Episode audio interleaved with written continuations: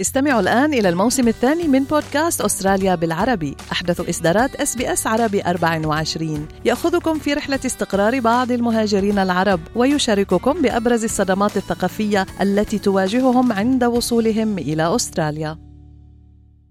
أنتم برفقة SBS عربي 24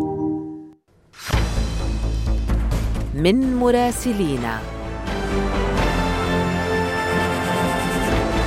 أهلا بكم في رحلتنا الأسبوعية إلى العاصمة بيروت. أنا بترا توق الهندي. وأنا فارس حسن ويسعدنا أن ينضم إلينا الآن من هناك على الهواء مباشرة مراسلنا أنطوان سلامة. أهلا بك أنطوان صباح الخير من سيدني. تحية تحياتي تحياتي من القلب يا هلا أنطوان. وإن شاء الله هيك عام يحمل كل الخير والبركة لك شخصيا لعائلتك ولكل لبنان. لم يكن عاما سهلا يعني أزمات سياسية اقتصادية اجتماعية تحديات أمنية أيضا مع اشتعال آه، القتال على الجبهة الجنوبية شغور رئاسي منذ ثلاثة عشر شهرا. يعني ربما تنفس لبنان الصعداء مع التمديد لقائد الجيش يعني كي لا يكون مصير المؤسسة العسكرية أيضا فراغا في قيادتها. كيف تقرأ هذا العام المنصرم أنطوان؟ آه، إذا أردنا أن نعطي عنوانا للعام 2023 في لبنان فهو عنوان الشغور أو الفراغ. خصوصا في الجانب السياسي. فمجلس النواب عجز عن توفير نصاب الثلثين لانتخاب رئيس للجمهورية ولم تتجاوب الكتل مع دعوة رئيس مجلس النواب نبيه بري للحوار.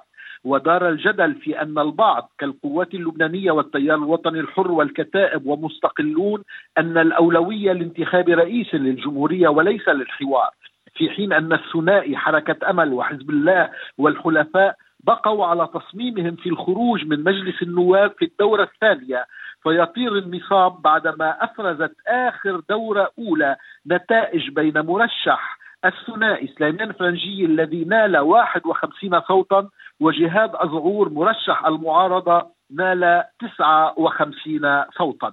على هذا المشهد تجمد السعي المحلي في انتخاب رئيس للجمهورية.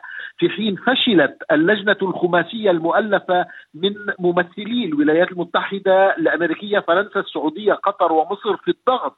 حتى الموفد الفرنسي جون إيف لودريون والموفد القطري جاسم بن فهد آل ثاني فشلا في إحداث أي خرق في المقابل آه، هناك حدث وهو خروج رياض سلامي من حاكمية مصرف لبنان بعد ثلاثين عاما تزامنا مع انهيار نقدي غير مسبوق.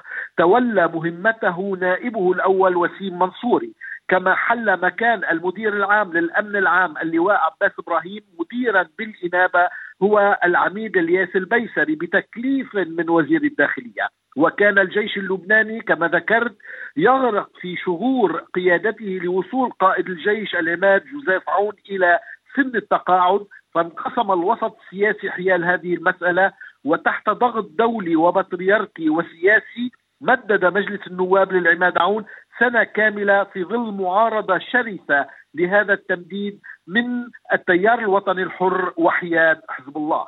وفي حين غابت الإنجازات السياسية في ظل حكومة تصريف الأعمال برئاسة نجيب ميقاتي التي بالكاد أن تجتمع لانقسام أعضائها بقيت السلطة التنفيذية مكبله في الشهور الرئاسي وتكبلت أيضا السلطة القضائية التي لم تنجز أي شيء في ملف التحقيق في انفجار مرفأ بيروت في وقت تم التمديد للمجالس البلدية والاختيارية في وقت استمر الخلاف عميقا بين الأطراف السياسية من دون أن يلوح في الأفق. أي بشائر حلول.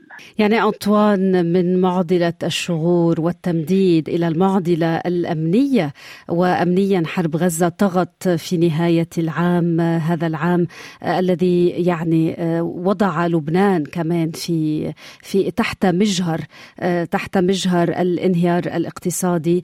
ماذا عن جبهة الجنوب؟ الاحتقان في الجبهة الجنوبية والحرب غير المعلنة. صحيح لم يعلن لبنان رسميا حالة الحرب لكنه أعلن حالة الطوارئ وأعدت الحكومة خطط طوارئ لمواجهة تداعيات حرب غزة بعد عملية طوفان الأقصى.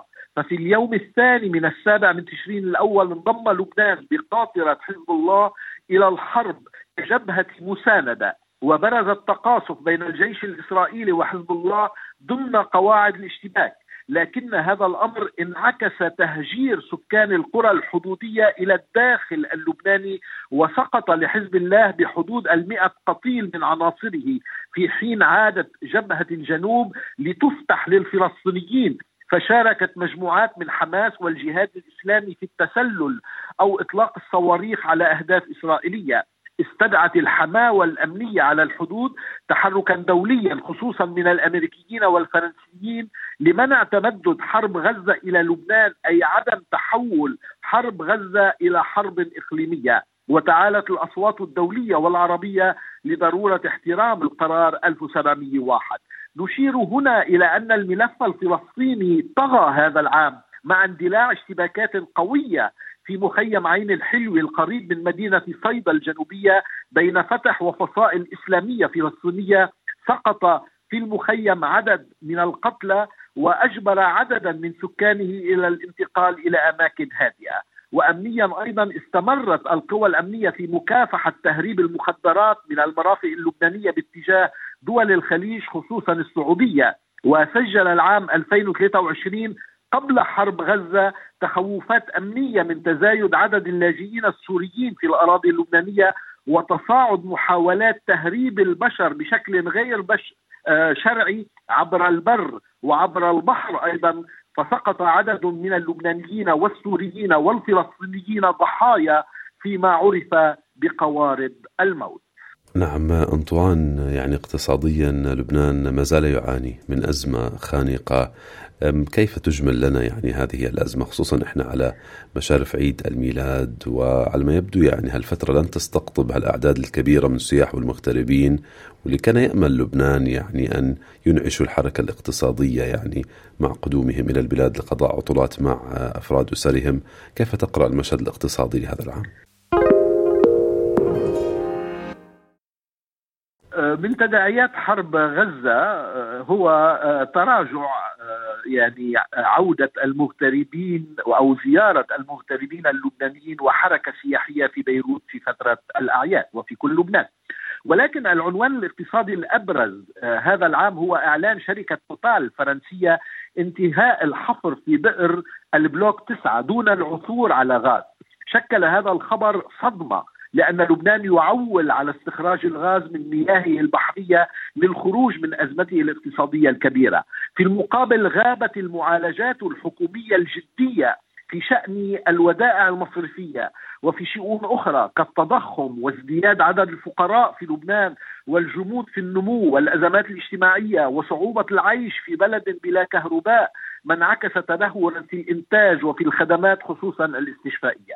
باختصار يعيش اللبنانيون في مرحلة صعبة للغاية في ظل غلاء فاحش وانهيار العملة الوطنية ما دفع موظفي الدولة مرارا ولأول مرة في تاريخ لبنان إلى الإضراب عن العمل لأن الحد الأدنى للأجور يساوي تقريبا سعر صفيحة بنزين أو قارورة غاز التي بلغ سعرها مؤخرا المليون والمئة ألف ليرة.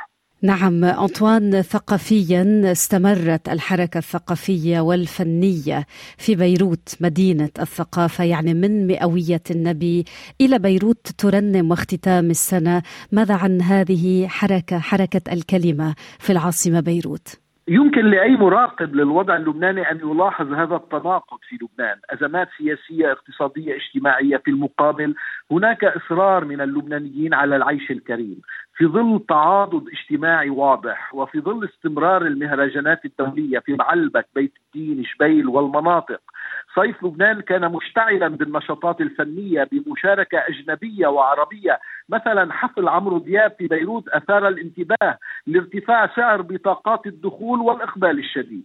كما بقيت بيروت والمدن الأخرى حيه في العروض المسرحية والمعارض التشكيلية والنشاطات البيئية حتى مع حرب غزة. أصر اللبنانيون على عيش أجواء عيد الميلاد ورأس السنة بالحد الأدنى من الفرح فالزينة في كل لبنان وكذلك الأمسيات الموسيقية. يمكن تسجيل أيضا أن لبنان يتذكر مبدعيه رغم المأساة التي يعيشها أبناؤه. فاحتفل هذا العام بمئوية صدور كتاب النبي لجبران خليل جبران كما ذكرت والغربان لمخيل نعيمي كما أن اللبنانيين فرحوا لانتخاب الكاتب اللبناني الفرنسي أمين معلوف امينا دائما للأكاديمية الفرنسية وهي من أعلى المؤسسات الثقافية قيمة في فرنسا. من الزاوية الثقافية والفنية لا يزال لبنان يضيء شمعة في ليله الطويل. على أمل أن ينجلي هذا الليل قريبا يحصل اللبنانيون على ما يستحقونه من عيش كريم. شكرا جزيلا لك مراسلنا في لبنان. أنطوان سلامة على هذه الرسالة. استمعوا إلى آخر إصدارات SBS عربي 24 على جميع منصات البودكاست. تابعوا بودكاست الهوية في موسمه الثاني الذي يروي قصصا واقعية تعكس تحديات الانتماء التي يواجهها الشباب العربي في أستراليا.